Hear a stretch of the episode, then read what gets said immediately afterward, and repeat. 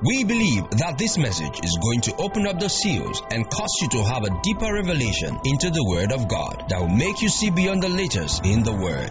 Luke's Gospel 24, I'm going to read verse 19. Read that earlier. And he said to them, What things? And then they said unto him concerning Jesus of Nazareth, which was a prophet mighty indeed, and word before God and all the people. Verse 20. Now the chief priests and rulers delivered him to be condemned to death and have crucified him. Verse 21, and we trusted that had been he that should have redeemed Israel, and beside all, to this, today is the third day since the things were done, these things were done. Now verse 25, which is Jesus' response, and he said to them, O fools and slow of heart, to believe all that the prophets have spoken, ought not Christ to have suffered these things and to enter into his glory. Beginning at Moses and all the prophets, he expounded unto them in all the scriptures the things concerning himself. Now pay attention to a repetition. In verse 20 or 19, they said he was a prophet. In verse 25, O fool, slow of heart to believe all that the prophets. Then in verse 27, begin at Moses and all the prophets. So there's a consistent word or office, the office of a prophet. Very good. Now in verse 44, Luke 24, these are the words which I spake unto you while I was yet with you, that all things must be fulfilled, which were written in the law of Moses, the prophets, again, and the Psalms concerning me. So we have a consistent word, prophet. That's why I said earlier that we should define who a prophet is. So we said that a prophet, obviously, from the text of the Old Testament, says the word Nabai, somebody who has the words. Can we please appreciate Doctor as he comes into the round of applause? He has the words. Okay? So a prophet is known by his words. Let's see uh, just an example. In Exodus 7 1, God says that I've made thee a God to Pharaoh. Aaron your brother shall be your prophet. So, and it can't be Aaron your brother will be seeing visions for you. Aaron your brother will be your spokesperson. That's what a prophet is, a spokesperson. Now, for the cost of the work, it requires also revelation. But the, the core reason or meaning of prophet is one who speaks words. So we said earlier, a prophet is one who is a preacher and teacher of God's word. Are we clear on that? Are we clear on that? We looked at the, the Deuteronomy 13 1, uh, warning by Moses to verse 3. Now, Jesus had been prophesied in Deuteronomy 18:15 to be a prophet. But this prophet is God the prophet. So it's not God just sending a prophet, God the prophet. For example, you see that there are instances in the Old Testament where God takes the responsibility of a messenger. Genesis 48 and 15 and 16.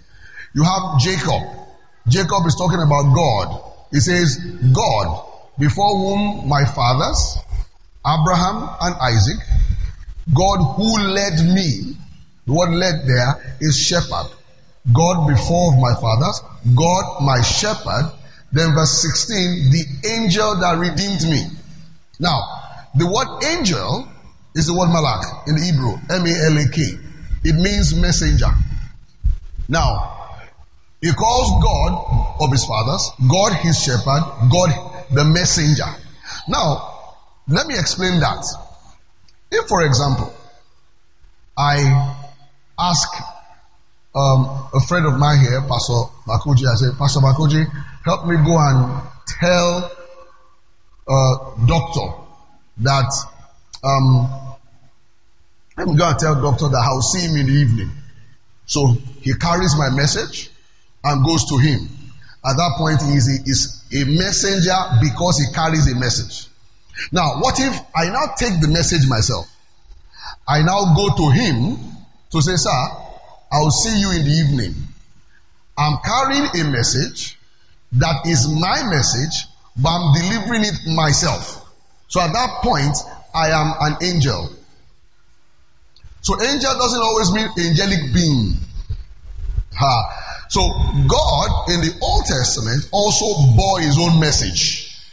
And that's why it was not strange to see that Jesus was also a messenger. Is that very clear? Good. So God the messenger, God the prophet. So he's not going to send anyone. Now he will come with his own message. Is that clear? So when Moses prophesied or spoke about a prophet that will be raised, who will be like him, and we said, who was Moses? Moses was sent to deliver, right? Come on, children of Israel. He was sent to redeem. Are we clear? So this prophet will be, you can say, a redeemer prophet. But notice how he will be a redeemer prophet. He says, Him will you heed. Deuteronomy 18 15. He will redeem by his words. Okay. So Jesus is that prophet. Of course, if we back down to the Old Testament, we see that there were other prophecies about the Christ. The Christ will also be a son of David. That's what I said earlier on it's God being like man. Like we read the text earlier and doctor also showed us in Hebrews 2.14, he partook of flesh and blood. So it is God who is being like what? Man. He partook of flesh and blood so that he can redeem. And he, he, he taught something earlier on and it struck my mind. The lex talionis rule. Eye for an eye, tooth for a tooth. That is, you have to find something that measures up. So, if you are going to redeem, you have to be like what you are redeeming. So, God is like man for the purpose of redemption. Oh, that's clear enough. So, if he's like man, he will assume all the offices that men also assume. For example, the word Christ is not a proper name. It's not somebody's surname. No. Christ is a description. Right? And the first time the word Christ was used in the Bible was Genesis 31. That should be verse 13 or so. Let me check it. Now, Genesis 31 13. And why was this used? It was to describe, yeah, verse 13, I'm right. In Genesis 28, I mentioned that earlier. We find Jacob he slept on a stone. Maybe we should start sleeping on stones. Then he saw a vision. And he saw a ladder leads to heaven, the angels of the Lord. And we mentioned it that when God spoke about the land, the land cannot be Israel. Was that clear? That that land is where? The whole world. When Jacob got up, I said, God was here, I did not know. This is the house of God the gates of heaven. He called it Bethel. He now took oil, just like his father took tithes. It is in their culture that when you honor someone, you give a tenth. It's a culture of honor. So tithe or the tithing principle is firstly a culture of honor before a percentage. It is a it's an honor culture. So the argument of whether it's under the Old Testament or New Testament is irrelevant. If we are not trying to create a dichotomy that does not exist. Now the issue of like I said is a culture. So God uses their honor culture, which is what we see in Genesis 14. Now, the same thing, Jacob now takes oil, just like they do in their culture. And you notice that till today, even cultures that have never been close to the Bible do it. If something is sacred, they pour something on it. So he takes oil, which in the ancient Near Eastern culture is their culture. And he says, ah, this place is sacred. He now anointed it. The word mashach, where you have the word Messiah. So why is it so? Because anything that you, you call sacred is called Christ. It's not a spiritual word. Eh, sorry, it's not first a Christian word. Anything that is sacred, you call Christ. So he anointed that place. Now, for you to know that God recognized what he did, in Genesis 31, he says, I am the God of Bethel. 13. Where you are anointed. Where you are anointed. So the word anoint means a sacred thing. Is that clear? Sacred place. Now, I hope I won't bust your bubble in the next couple of minutes. It's a sacred place. It doesn't necessarily mean, okay, let, we'll get there. A sacred place. So from that point, you will see that priests were also anointed. Right? Oil was poured on their heads. Kings also had oil poured on their heads and prophets. But listen to this. Were they anointed for the Holy Ghost or for God to come there or they are anointed because God is there? Let me start again. Did Jacob pour oil then God appeared to him. Or God appeared to him, and because of that, he poured oil. The second one. Okay, good. So God will choose a man. So a mark of consecration or someone who has already been chosen. Oil is now poured. That's why um, vessels in the temple were anointed. They were called anointed. The temple was called anointed. Priests were called anointed kings that were chosen, even the one that went crazy, was also anointed. All these people are Christ.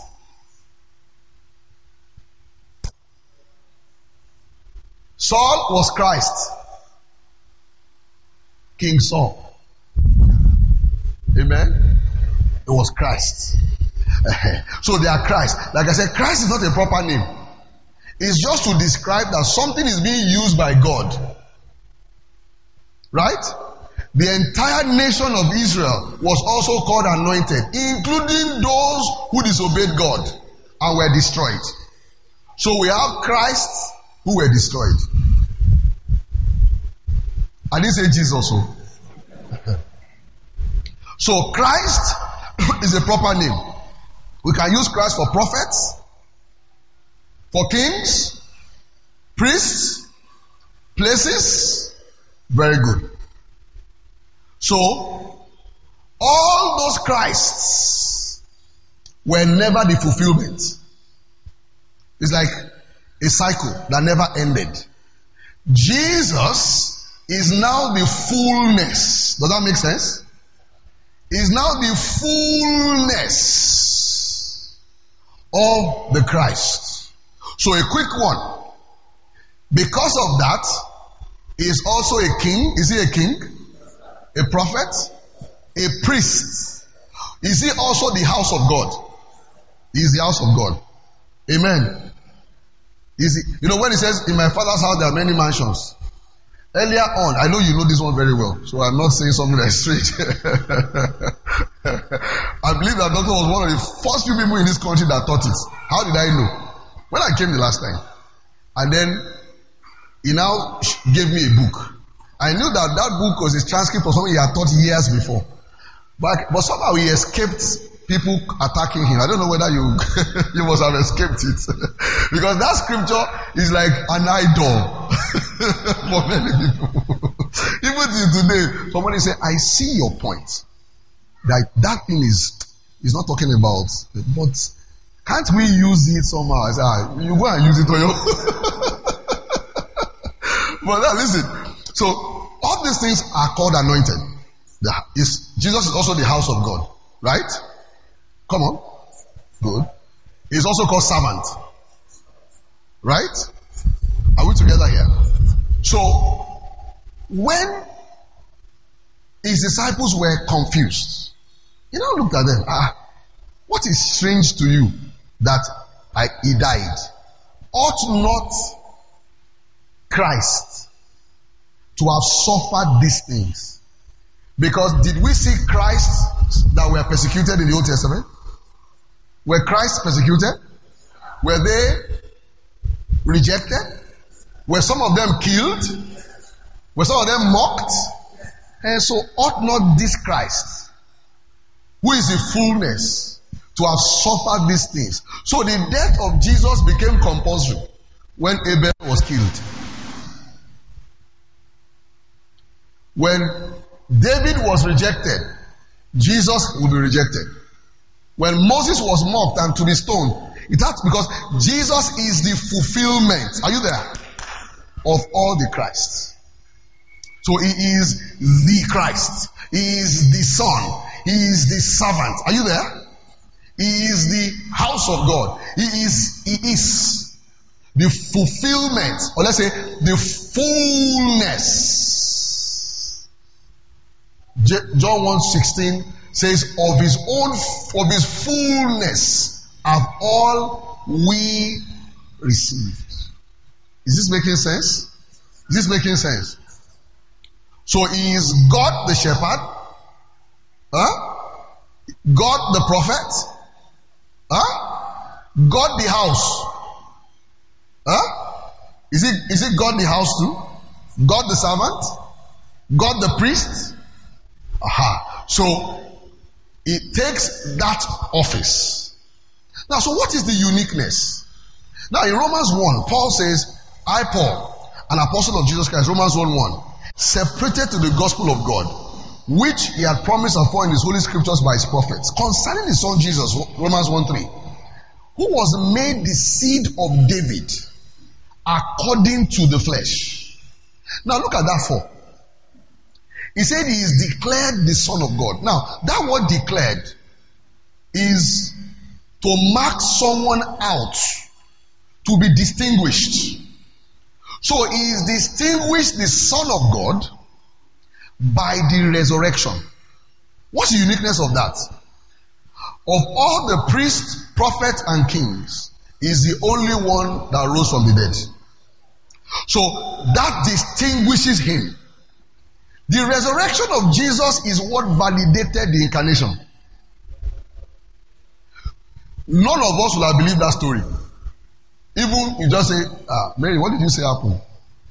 Ah, the Holy Ghost oh, came on me. Oh, that's how I was pregnant. Ah, Sister May, it is well. You know, it is well. you know, we, we thank God what God does not do cannot exist. Just leave it like that. But when Jesus rose from the dead, that is the issue with the resurrection. It validated the incarnation. Oh, then it put a validity, authenticity on what happened in the incarnation. Because the fact is that that he could die, right, shows that he can redeem from death. God did not play magic. He was 100% a man and 100% God. He was thirsty, he was hungry, he sucked Mary's breast to grow. In fact, in Luke 2, Luke was deliberate. You know, it is believed that Luke took a lot of stories from Mary. Because you see that there were some intimate stories that he gave. How they went to the temple. You can see that Jesus grew normally. He didn't grow up with scriptures in his mind though. No, he was taught.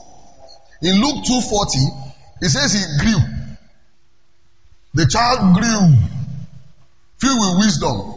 Then we now saw what happened. He was in the temple. For three days, the parents were looking for him when they went for Passover.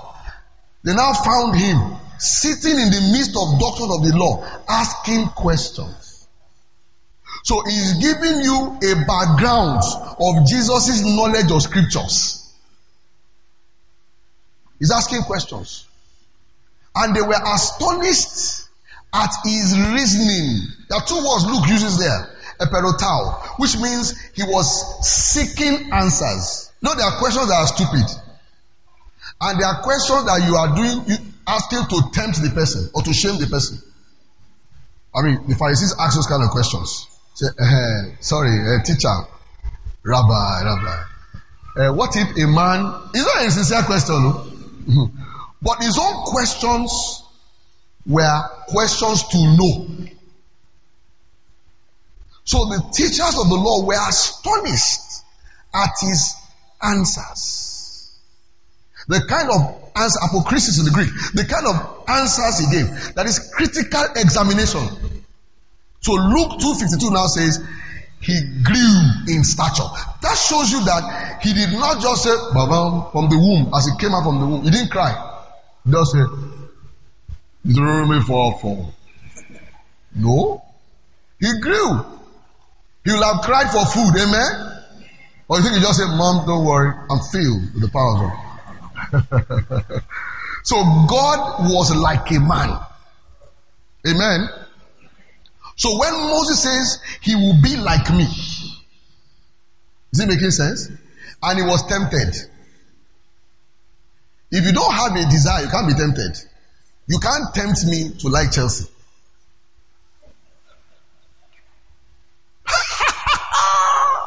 Somebody asked me, he said, What is your aim with Chelsea? I said, It's an eternal problem. My dad was an Arsenal fan. We were together. He now backslid and defected to Chelsea. And I told him, for the rest of my life, I will haunt this club. He said it's my business. Where were we? You know, he was a man. So if we call him a prophet, that does not reduce his divinity. In fact, it brings glory to his name. If we call him a servant, it should make us honor him the more because we know who he is. If we call him son, if we call him the son of David, imagine he's called the son of David. Showing you how much God will go to bring redemption. Hallelujah. So it is not man who is like God. No. There is none like God. He stands in his stead, unique all by himself. Now sometimes we come to know some of these new creation realities and we overblow it. You can't sing, who is like unto thee anymore. Say, no, we are like unto thee. Don't overblow your. I sang a song one day. I said, there is none holy as I can't sing it. There is none beside him. I said, did you listen to the song well? Neither is there any rock. Oh, yeah, sing that for yourself. Like our God. Are you the rock of our salvation? Look at what Doctor showed us in the morning. The song of David, which is the song of salvation, the song of redemption, is now the song of the Lamb. And what is that song? Who is like unto thee? Oh God, who is like unto among the God? That's the song, oh. Who is like you? Exodus 15. Amen. So is God who is like us. We is by identification. We, we say by faith. I'm who I am. He's not saying his own by faith. Hallelujah. So he stands in his own stead, unique. Is that clear? Very good. So here we have God, the shepherd, God the servant. Okay? That is why he is called Christ. Christ is not unique to Jesus. Does that make sense now? Does it make sense? Hmm. but he bears the fullness of the Christ. The fullness. Let me give you an instance. The first Matt, the first person who was killed for righteousness was Abel. And God said to Cain, the blood of your brother cries out from the ground. Now, initially, a, a student of the Bible think that he's talking about vengeance. No. No. God is saying that he is going to keep Abel alive. Are you following my point? Abel is alive. Hebrews 11 says by say faith verse 1 is the substance of things hoped for, the evidence of things not seen. It says, by it the elders obtained a good report. Through faith we understand verse 3 that the walls were framed by the word of God, that the things that were seen were not made by things which do affair. Said, by faith. Abel offered a more excellent sacrifice his brother Cain, that even when he was there, his gift was testifying that he was righteous. He being dead yet speaketh. What is that? He's alive. So which means that in the promise of God, Abel will be kept alive. But he didn't get fulfilled. It is Jesus that now fulfilled that thing. That Jesus was killed and he rose from the dead. So all the sufferings of the Christ, he had to bear it. Are we together here? Aha. So he is the Christ. But do we have other Christs? Don't forget, Christ means anointed. It's not someone's own name. Mm-hmm. So he is the anointed who will bear all the sufferings. Okay, let's say he will bear all the offices of the Christ and all their sufferings. Did the sufferings also include death? Yes. So the death of Jesus is multidimensional. You see his death for sins. You see his death also identifying with man. His persecution. That's why he said, ah, why are you shocked? Oh, full slow of heart. To believe all that the prophets have spoken. Ought not Christ to have suffered these things? In Luke 11, 49 and 50 to 51, he said, look, all the prophets from the foundation of the world, from Abel up to Zachariah, they were, they were killed. Some of them were killed. So he now pointed to the Pharisees, you brood of vipers, you killers. He knew they were going to kill him. Because that is how, and Stephen said it. Said the same way your fathers killed the prophets. So if Jesus is that prophet, he had to be killed. Who's following what I'm saying here? Aha. So now, he is that prophet. Who is that prophet? Deuteronomy 18 15. Moses said, We are going to heed his words. We will hearken unto him. On the Mount of Transfiguration, Moses and Elijah in the vision were there. And God said, This is my beloved son in whom I'm well pleased. Hearken unto him. That means this is that prophet. Okay.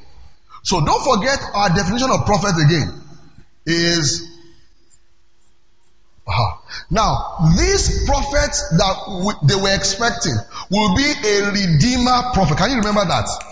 That means a prophet who will redeem. The psalmist said that God sent his prophet to deliver the people. That is the office of Jesus. Now let us observe how he's going to do it. Look at Ezekiel. Are you learning something? Ezekiel and 36.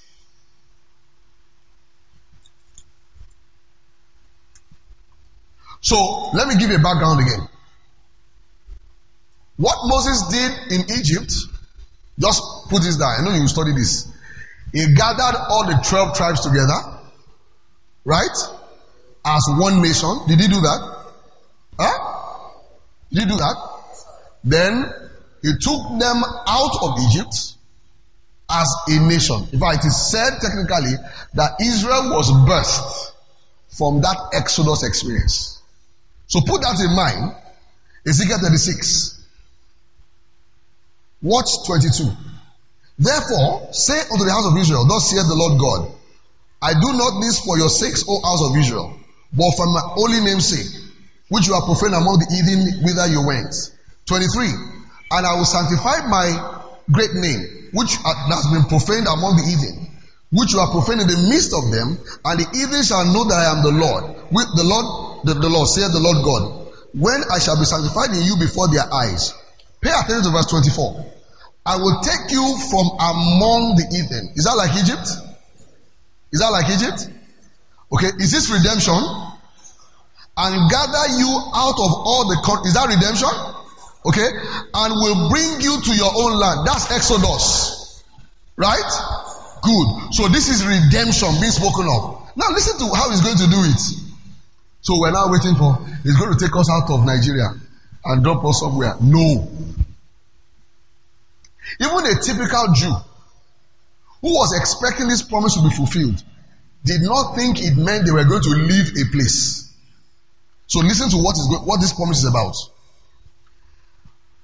Verse 25. Then will I sprinkle clean water upon you, and you shall be clean. From all your filthiness and from all your idols will I cleanse you. This is Egypt being prophesied again. Now listen to this. You know, after Moses took them out of Egypt, which is a sign and a miracle, we'll see that shortly. And they got to the desert. Eventually, a good number of them turned their hearts back.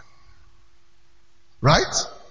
So, which means they experienced the miracle or the sign of redemption, but they were not saved. They experienced the miracle. Now, when Moses in Deuteronomy 30, when he now addressed their children, because you know that, that generation in Numbers 13 and 14, they perished in the wilderness. But there was not an exemption that those of them who were young, 20 years down, will be exempt. Even though they were part of, we no go green, you, oh, we no go Greek. You don't know what you are saying. Let's exempt you. Okay?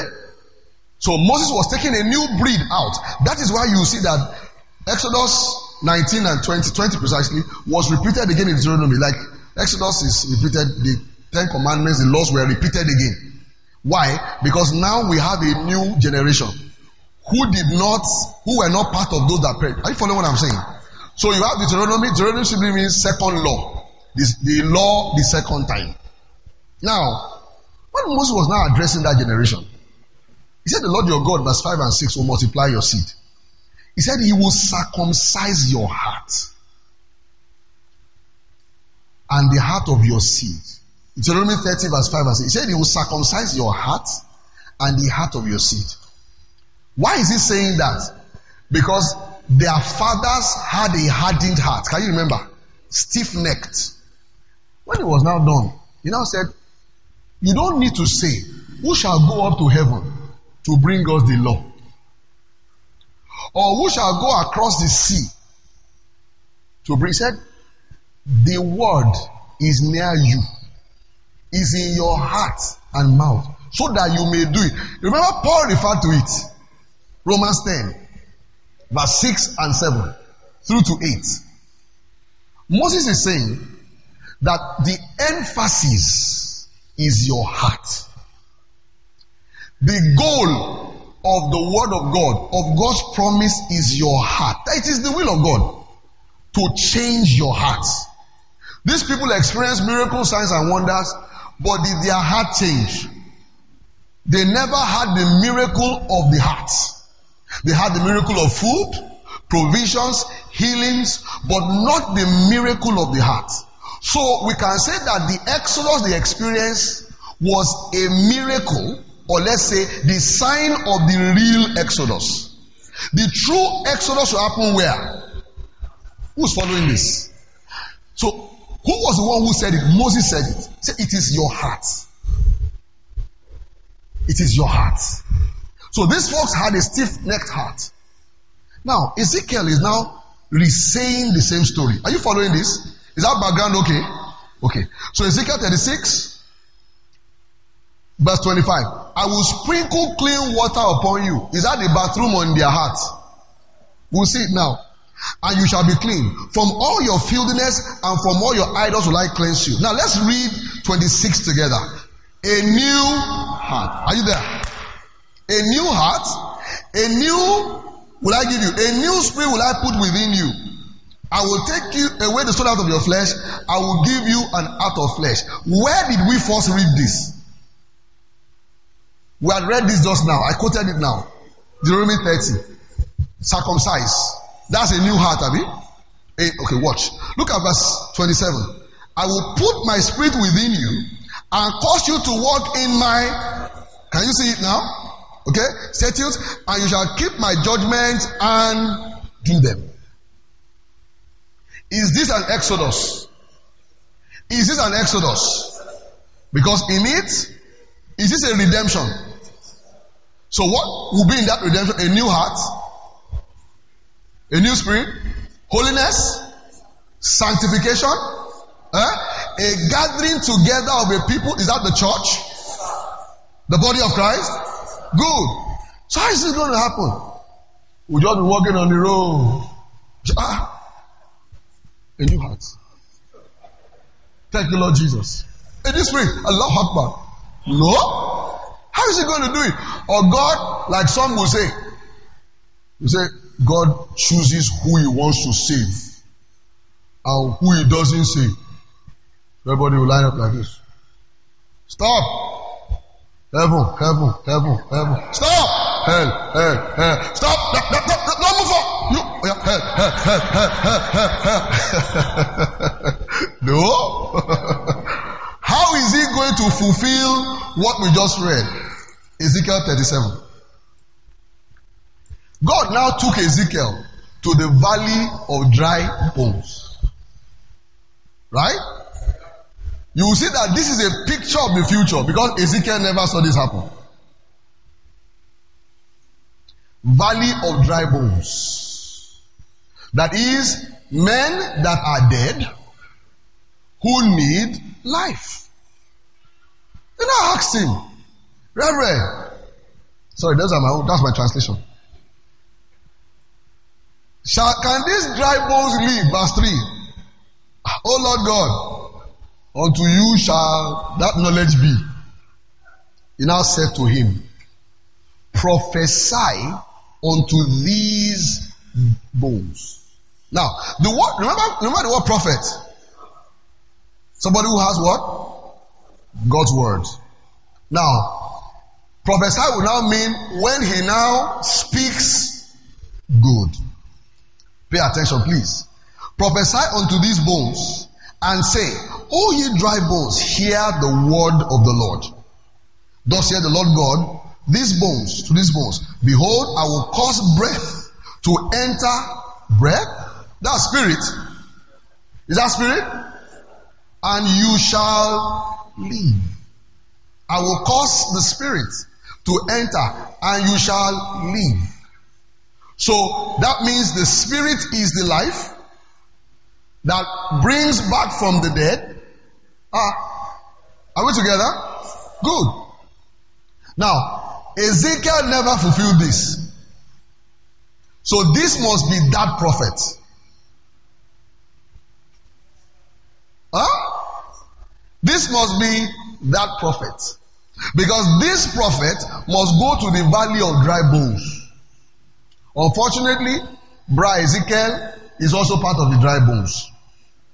Unfortunately for Bra Ezekiel. So this prophet that we have been talking about will have the words of what? Life. Right? The words of life that will cause the dead, eh, that will cause the stone hearted stiff necked, darkness to have light. This prophet, right?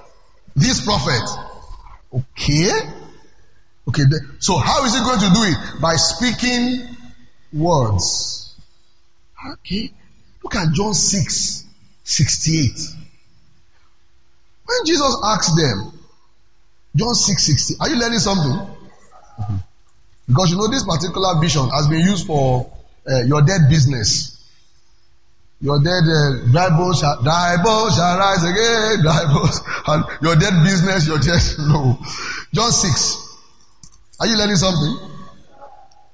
When Jesus asked him, he said, will you not go away? Simon Peter said, to whom shall we go? You have, is he talking about that prophet? Come on. You have the words of eternal life.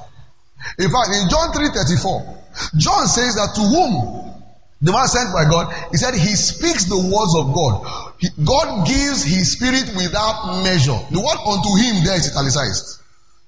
So Jesus is that person who will give the words of what? Eternal life. But you know something?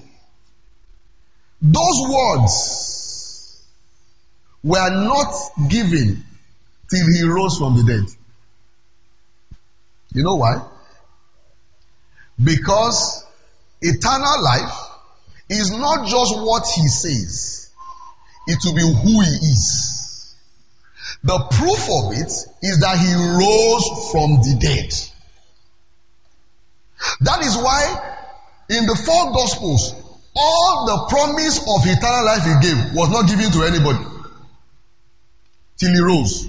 In John 10, said the thief cometh not to steal, verse 10, but to steal and to, to kill and destroy. I am come that you may have life. How? said, I'm the good shepherd. I lay down my life. John 10, 28. He said, I give eternal life to my sheep, and they can never perish, and no one can, uh, can take them out of my hand. My father is greater than I, said, and no one can be taken out of my father's hands. All this, did it happen before he died? Huh? No. He was making a promise of what will happen in his resurrection. Who's following what I'm saying here? Nobody received it because it was not available. How can he give eternal life when he now died? Are you following what I'm saying? Aha. But when he rose from the dead, hallelujah, he is now declared the Son of God with power. But notice what happened in John 20. Go there quickly. Verse 19 to 20 and 21. 21 he says, Peace unto you. As my Father has sent me, even so send I you. Then 22 now says, He breathed on and said, Receive you the Holy Ghost. Now we've assumed that what he did was to put his nostrils on their head. Peter, you need two. now, if that was what he did, that would now be evangelism. So anytime I'm going on a mission, I just need to blow my nose well so that I won't come and blow catarrh on the cover. I just say, Do you believe in Jesus? You don't believe? Bring your head. now, the word there is emphusao. E M P H U S A O. Remember, we have to go to the Greek because the English has confused us. E M P H U S A O is not used anywhere in the New Testament. That's the only place. I mean, Strong's Concordance says it means to blow into something. Okay? Now, any Bible scholar knows that Jesus in his days, he's still in his, we're in his days, amen. I meant the four gospels. He used what you call the Greek translation of the Old Testament. It's called the Septuagint. So, you are likely going to find most of the words he used in the Greek rendering of the Old Testament. That is, you read Genesis to Malachi in Greek. It was already available in Jesus' days. In fact, he used it to teach. So the use of translation did not just start. Jesus used translations. Are we there? You remember that on his on his cross, they put those words in Latin, Greek, and Hebrew. That shows you they communicated using interpretation. Who's following what I'm saying here? Aha. So that word emphusao, if you go to the Old Testament, you will see it in two places. Ezekiel 37, the one we just read, verse 9. Ezekiel 37, verse 9. Prophesy unto the wind, prophesy, son of man, and say to the wind, Thus hear the Lord God, come from the four winds, O breath, and breathe upon this day. Can you see? That's the word emphusao. It's the same word in John 20, 22. But the interesting thing is that this word is the same word in Genesis 2 7. The Lord breathed upon, into man's nostrils, and man became a living soul. Breathed the breath of life. So, which means that what Ezekiel was talking about is a new creation. Hallelujah. Because we can see that in Genesis 2 7, that breath is a creative ability. And in this instance, too, in Ezekiel 37, verse 5 to 9, is a creative ability. So, what did Jesus do to those guys? Are you, are you here? Aha. We said prophesy means to speak what? Words. Right? Aha. Now, to now prophesy to the dead to rise will mean to speak the words of, the words of, the words of, can we say the words of the resurrection? Is it the same thing? So when Jesus rose from the dead, what conversation did he have with his disciples? What happened to him? Right? Which is, he died? No, it can't be that he died. They saw it. That he went to the grave, they knew.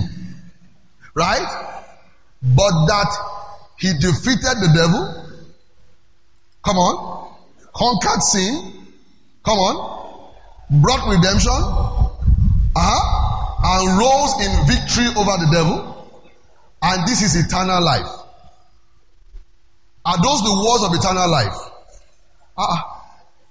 So, did Jesus teach them that when he rose? For how many days? 40 days? Right? Did he teach them the gospel? Is that the gospel? Is the gospel about his resurrection? Is it about eternal life? Is the gospel uh, is the gospel also can it be called the words of eternal life? Okay. Okay. When the gospel enters into a hardened heart that believes, can it become a new heart? A new spirit? Will the Holy Ghost dwell there? Okay, so when a man goes on evangelism, is he in the valley of dry bones? So when he preaches the gospel, are those the words of eternal life? Eh, the heart is circumcised, born again, new creation. Eh. So when he says Jesus breathed the breath, breathed into them, breathed on them, and said, Receive ye the Holy Ghost. Did he put his nostrils on their head or he taught them the word? Thank you. So is that a pattern for evangelism? That means when I go out for evangelism, I am ministering the words of eternal life. So he is that prophet. But upon salvation, do we now share that office with him? Eh, eh. Seriously speaking, so now we minister the same words. So which means the Redeemer Prophet office is available to the body of Christ. Amen?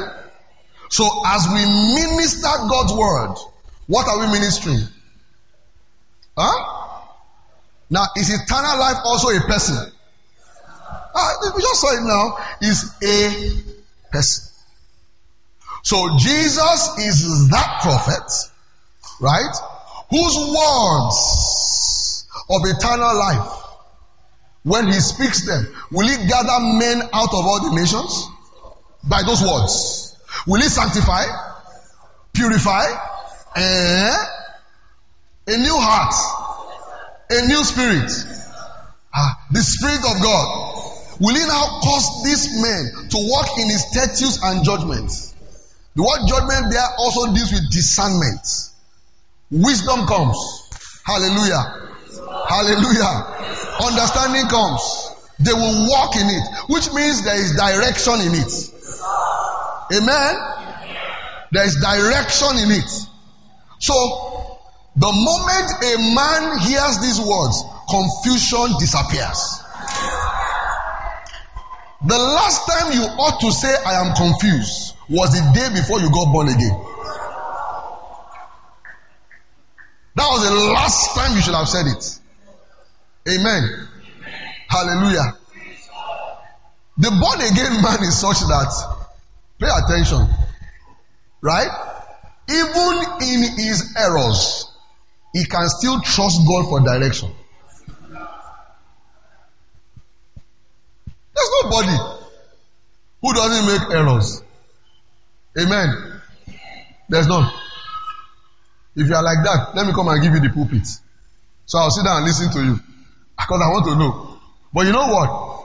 God works with us like that. Amen. And He is yet glorified. So this redemption, right? Or like Israel, I was trying to say something. That in Israel, God showed them the signs of the redemption the Red Sea, the manna, but they were signs. The true redemption should happen where?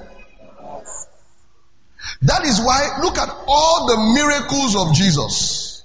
They pointed to his resurrection. All the miracles.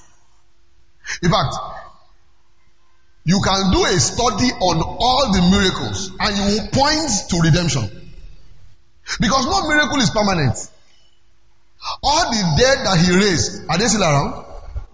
Who has the bread that he multiplied? Let me see it. None. All the sick he healed, they died. The place where he said, Wind, peace be still. The next day, the thing will blow again. When he told Peter, cast your net to this side, and they caught it. Did it happen the next day? In fact, in John 21, they were still struggling again. By the way, the same people that could not pray overnight, they were toiling overnight. They couldn't pray overnight. Two hours. One is trying to make money. Amen. Up up Jesus. Uh-huh. All these miracles. When he multiplied five loaves and two fish, and he, was, he said, Look, I am the bread of heaven. He told that woman, say, if you drink of this water, you will thirst again. But when you drink of the water that I shall give you, you shall never thirst. But you shall have in you, John 4 14, uh, a well springing up unto everlasting life. So he kept talking about water, all the miracles. Then John 7 39, he said, This spake he of the spirits, which those that will believe on him shall receive. But the Holy Ghost was not yet given. Why? Because Jesus was not yet glorified. So all the miracles of Jesus, none of them brought salvation. Just like all the miracles of Moses. But you know what? They pointed to the great work of salvation. Who's following what I'm saying here? So the signs, and we'll talk about that in the morning tomorrow. The signs. Are there still signs today? Oh yes. Because there were signs before they left the Red Sea. There were signs that pointed back at it. There were signs before Jesus rose from the dead. There were signs after he rose from the dead. A sign can point to what is about to happen. A sign can also point to what has happened. For example, we now that lay hands on the sick, we are not pointing anyone to what Christ will do. Well, in a sense, we will, but we are pointing them to what He has done. But the core thing here is the gift of redemption is that redemption itself. And that gift is the Spirit. That gift is the Spirit. In that Spirit, we have a new heart. In that Spirit, we are circumcised. In that Spirit, we are washed. First Corinthians 6 11. Paul says, Such were some of you, but you are washed, you are sanctified, you are justified in the name of the Lord Jesus. He said, By the Spirit of our God. Is that Ezekiel 36? Is that Ezekiel 36? Sanctified, washed. So these prophets, right? These prophets, who is God Himself, has the words of eternal life. So, He's not redeeming us by taking us away. He's redeeming us by distinguishing us in this world. And that distinguishing is by His Spirit. Amen. He's not redeeming us by we running through the Red Sea. Even though we have passed through our own Red Sea, we have overcome the devil. Hallelujah. He's redeeming us by the words of eternal life. Don't forget what we said in the morning. Redemption and good enough, doctor laid foundation for us yesterday. Redemption is a familiar term. So, which means that we are bought by God to be His children. Are we there? To be His family. We are bought by God to be His sanctified people. To be His representatives here on earth to carry out his will. We have now become his partners. You know, if God calls you his partner, That says a lot. That says a lot. That says a lot. Imagine if President Joe Biden should just say, ah, I won't mention I'll mention my own name. I don't know whether it's going to happen tomorrow now. He said, Shall I come here? I said, Yes, sir. Say now I'm gonna I'm gonna be working with you. I'll say, How? All my interests all over the world. You'll be signing my checks. Am I dreaming? you'll be signing you'll be representing me. Ha. More than that, we'll share responsibilities. Ah. Which responsibilities? To run America and ah, to share that one. And I know you're an old man. That means you'll be doing the sleeping. I'll be awake. I said, we're working together. You know, for that part, I said, ah, now imagine God saying that I have a will for the earth. I want to flood the earth with my glory. We are partners. And he's saying that the way we are going to partner is not that I'm going to be watching what you are going to do. No, I'm going to be working in you. You know, a partner can say, Do your part, I do my part. But this one say, eh, We are working together. Hallelujah. So redemption puts God on our level. It puts him on our level. What am I saying? He is in my location. He's in Warri? Right? No, sorry. Is He's in Osasa, my town first. I'll mention Warri after. Amen. He's in Osasa. You don't know Osasa. You don't have to know Osasa. Also, look and look, go and look at Second Corinthians. You see it in the Second Corinthians. you know, it means that we are working together in the same location. And the only qualification you have is to be a sinner. If you are a Pharisee, you are in the 99. If you are a Pharisee, you are righteous. Remember, remember in the morning. Uh-huh. The only qualification, ah, the only qualification for this life is to be dead now. Those who are alive don't need it. Right? So the only qualification for this, someone say, ah, you know, I'm just thinking, can God, someone was telling me, I don't know whether God can use me. I finished, I, I watched it. Say you are a very proud person.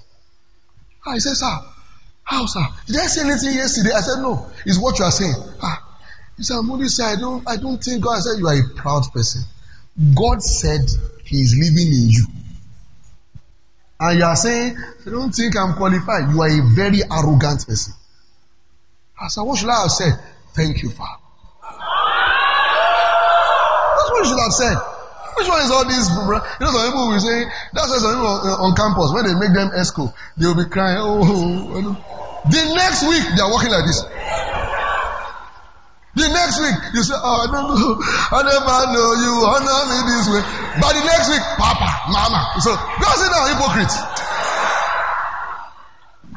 Are you in church? He walks with us. Hallelujah. He walks with us. Amen. So we can say therefore, sit down, that the reality of redemption is the Spirit of God in us. That is the reality. Because of the indwelling of the Spirit, I'm God's Son. Amen. Romans 8 14. As many as are led by the Spirit of God, they are the sons of God. We have not received the spirit of bondage again to fear. That's Egypt. But the spirit of adoption, that is the Exodus. Hereby we cry, Abba Father. But the Spirit bears witness with our spirit that we are the children of God. If we are children, heirs, heirs of God, and joint heirs together with Jesus Christ. Hallelujah. Galatians 4, verse 4. It says, He sent forth His Son, made of a woman, made under the law, to redeem. And because you are sons, God has sent forth the Spirit of His Son into our hearts, crying, Abba, Father. So by redemption, we are next of kin. Hallelujah. We are sanctified. We are partners in his work on earth. The next time I see you pray, God, send someone to this town. We should knock you in the middle of your head. You are here. Hallelujah. Redemption means that God, just like with Israel, even though they failed, He's working not just with you, He's working in you. And you know, you don't have a hard heart. You have a soft heart. He took away the stony heart out of your flesh and gave you a heart of flesh. You are an obedient child. You, you know how to respond easily to God. Hallelujah. Nobody here is stubborn. Nobody here is stubborn. Because stubbornness is not a virtue. Nobody is stubborn. We are all soft hearted. We respond easily to God. We, we are not confused about His voice. See, the only reason you were confused whether God was talking to you, you had a wrong teaching. Salvation means you will hear God effortlessly. So there is nobody here that is confused. Nobody. We left the realm of darkness too far back. We're in the realm of light. Imagine a Peter. Look at all those guys. When Jesus was arrested, the guy didn't know what was, you know, because like I said, the kind of Christ they were waiting for, he just bought a sword. Be careful what your, you don't know what your disciples are carrying when you are with them. you don't know what they are carrying. you bought that sword. Ah, why? you know, to be, yeah, put it back. And Peter ran up. Asked, ah, Peter was looking, this man, the man that can come win. This guy, he go show himself. He was watching. He saw that they slapped him. He was crying. Jesus was crying, you know. He cried, though. Ah, it's when they have not beat you well that you'll be cursing the person that is beating you. When they beat you you just say, My God, my God, why are you forsaking me? Proper beating. It's not small beating, a band of soldiers beating somebody. Ah, you just say, Oh, he ring, he ring. he ring. When he saw it, then one small girl like that just said, ah, Bro, bro, ah. I saw you at the crusade. Me? I don't go to crusades. And I was like, man of God, man of God, you laid hands on me. Me, hands. This hand was in POP for three years. I can't, I was like, I saw you. I just came to town. Three times. Until the cock said, Peter, Peter, that's kukuruku. Ah, ah, ah, ah. The same guys. They ran from even John that said the one that the, the disciple that the, the master loves. Was he there? Bro ran away. You know, deactivated his Twitter handle, removed his Facebook. I said, ah. but you know something? The same people, when their hearts was renewed. Now, you know, in the first instance, the chief priest did not come after them, oh. went after Jesus and he denied. They now called them. Peter said, mm, We will rather obey God than obey you. What has happened? A new heart, a new spirit. Hallelujah. They are left the valley of dry bones, the valley of hard hearted people, stiff necked people. They are now the circumcised, born again. Hallelujah. And Peter, on the day of Pentecost, he didn't say, he didn't say Praise the Lord. Um, please hear my testimony first. You know me, you know my story. Uh, just a few days ago, I caught somebody's ear. Thank God for His mercy. Thank God. Amen. A few hours after, brethren, I was even cursing, mm, swearing. I denied my Lord. Oh, my Lord. No! He said, Men are brethren, acting unto my words. He acted like he was not that person. Why? It's a new heart. It's a new spirit. Hallelujah. Hallelujah. Sit down. So, redemption puts you on a new course. There is nobody here that is useless for God. In fact, what God needs is that sinner. The people you are seeing smoking hard drugs, what is God seeing? Apostles, prophets, evangelists, pastors, teachers. That's what he's saying. So with the Holy Ghost in us, we can now see what God is saying. Imagine uh, the way God does stuff. You know, some of us think that God will consult us before He uses people. That I say, hey, what do you feel about doctor? Do you like him? I say, ah, I don't like him, so I will use it. No, it's not your business. Amen. God just saw, ah, he saw Saul. Ah, this guy is in a wow. This is ministry. Saul of Tarsus. And they gave his background. So when he called Paul, now I said, Ananias, go and lay hands on him. I said, Lord, come, come before you go. It's been a while that you left this area. Things don't happen. Things don't happen. This all in the in the arranged people. in the arranged people say, say you know you need to know who you are. Yeah, he said, let me say it in Yoruba in Nigeria. Keep your mouth shut. Just go and do what I've said you to do. He's a chosen vessel to me. And when he got there, you know what he said? Brother Saul. Hallelujah.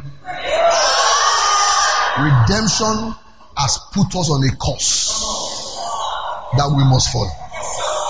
We are God's sons. Hallelujah.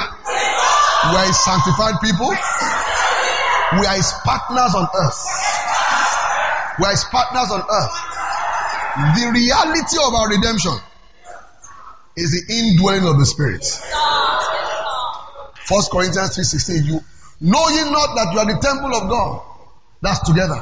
For the Spirit of God dwells in you. First Corinthians 6.19, know ye not that your body is the temple of the Holy Ghost. You know, say, you are bought. That's the word redeemed. You are bought with a price. Because the proof of our redemption is the indwelling of the Spirit. And the indwelling of the Spirit means God is now working in us. He's working through us. Hallelujah. Say, I'm, an, I'm enabled by God. Say, I'm enabled by God. Hallelujah. No, the fires of the Holy Ghost are burning in your hearts now. There's a newfound zeal found in you by the Spirit of God. A newfound zeal. See, by the Spirit of God, boldness is restored to you. Confidence is restored to you. Oh, thank you, Lord Jesus. Thank you, Lord Jesus. Thank you, Lord Jesus. Oh, thank you, Lord Jesus. Every barrier is removed. Is removed. Is removed. Is removed. Every barrier is removed. Yeah, yeah, yeah, yeah. By the power of the Holy Ghost. Yes, yes, yes. The Holy Ghost is working. Is working. Is working. Is working. Is working. Is working.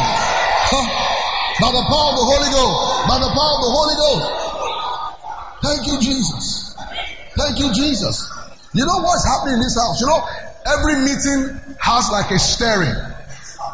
The stirring in this meeting is boldness. Boldness. Boldness. Boldness to carry God's will on earth. Yeah, boldness. There's boldness. And boldness comes from a righteousness consciousness.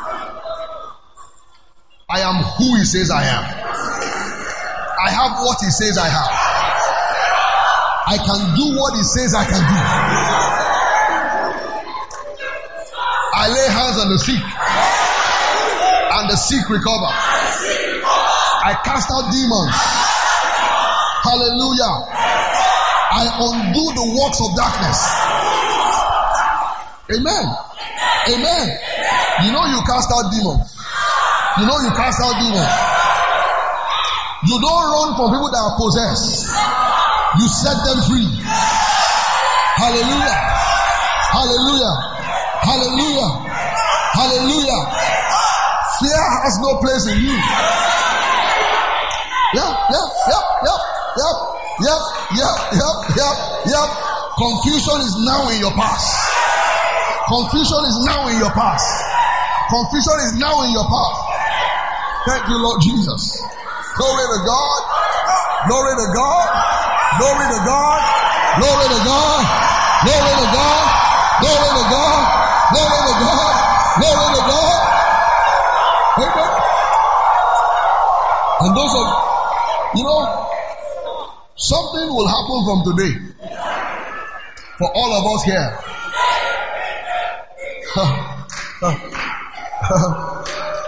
and that's the fact that in the work of the ministry to reach the unsaved, to make disciples, to strengthen the church, nobody here will be laid back.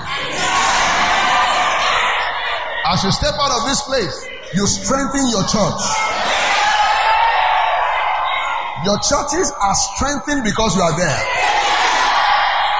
Your churches are multiplied because you are there. He says in the days of his power, in the day of his power, his people shall be willing. That willingness means they can sacrifice. You see, because you came for this conference, you are more available than before to serve and sacrifice. Yeah, yeah, yeah, yeah, yeah, yeah, yeah. And we bring in the harvest into our meetings. Yes, yes. Confused people on the road will meet direction through you. The oppressed will receive deliverance from you. Yes, they will. They will. They will. You step out of this place and snatch people in their thousands from the kingdom of darkness. So now listen. You are going to boldly step out. Don't start tomorrow. Start today. Hear what I'm about to tell you. Before you go to bed, talk to five people about Jesus. Set people free tonight. And tomorrow in your service, whether it's here or another church, make sure you bring them to the church. You see, don't procrastinate. Do it now. Do it now. Amen. You know you have boldness. It's not boldness to sing, oh. You don't need boldness to talk to God. Amen.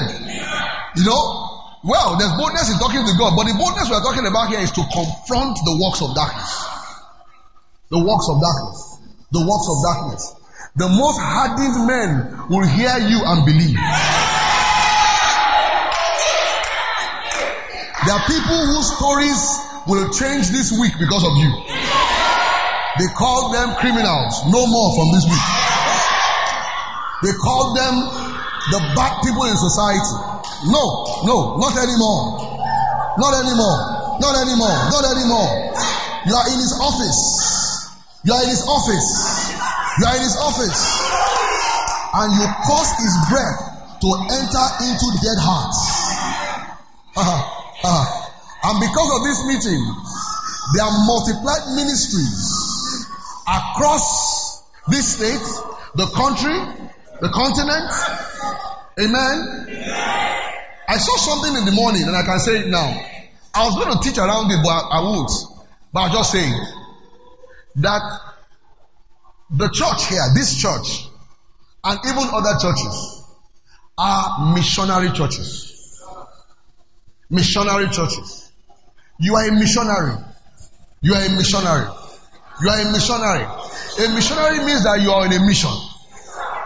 You are on a mission. You are on a mission. You see, you don't lack purpose. You are on a mission. See, through you, a whole family will come to Jesus. A whole family. There are those of you here, a whole house. As you step out of this meeting, a whole house will become a fellowship center. Yeah, yeah, yeah, yeah. Because we are partners together with God. We are partners together with God. We are partners together with God. And listen, your deeds will match up. Good works are yours. Good conduct is yours. Your deeds will match up. Because good character is the fruit of the Spirit. It's the fruit of the Spirit. The fruit of the Spirit. So don't say, well, do I have good character? You do. The Holy Ghost is working in you. And you yield to Him the more. And you produce good conduct. Amen. Families are born again in numbers. In numbers. In numbers. In numbers. Amen. Amen. Amen. Glory to God. Glory to God. Glory to God. Glory to God. Glory to God. Glory to God. Glory to God. Woo! Glory to God. Thank you, Lord Jesus. Amen. Amen. So our churches are missionary churches. Yeah, yeah. We're not entertainment centers. Even our four stimers, they come in and receive that mission. Yeah. That mission overwhelms us. We, we, we align ourselves not with the society, not with the government, not with the internet. We align ourselves with God's plan. God's plan is our plan. And we are walking in the light of it. Hallelujah. Lift your hands and just bless God.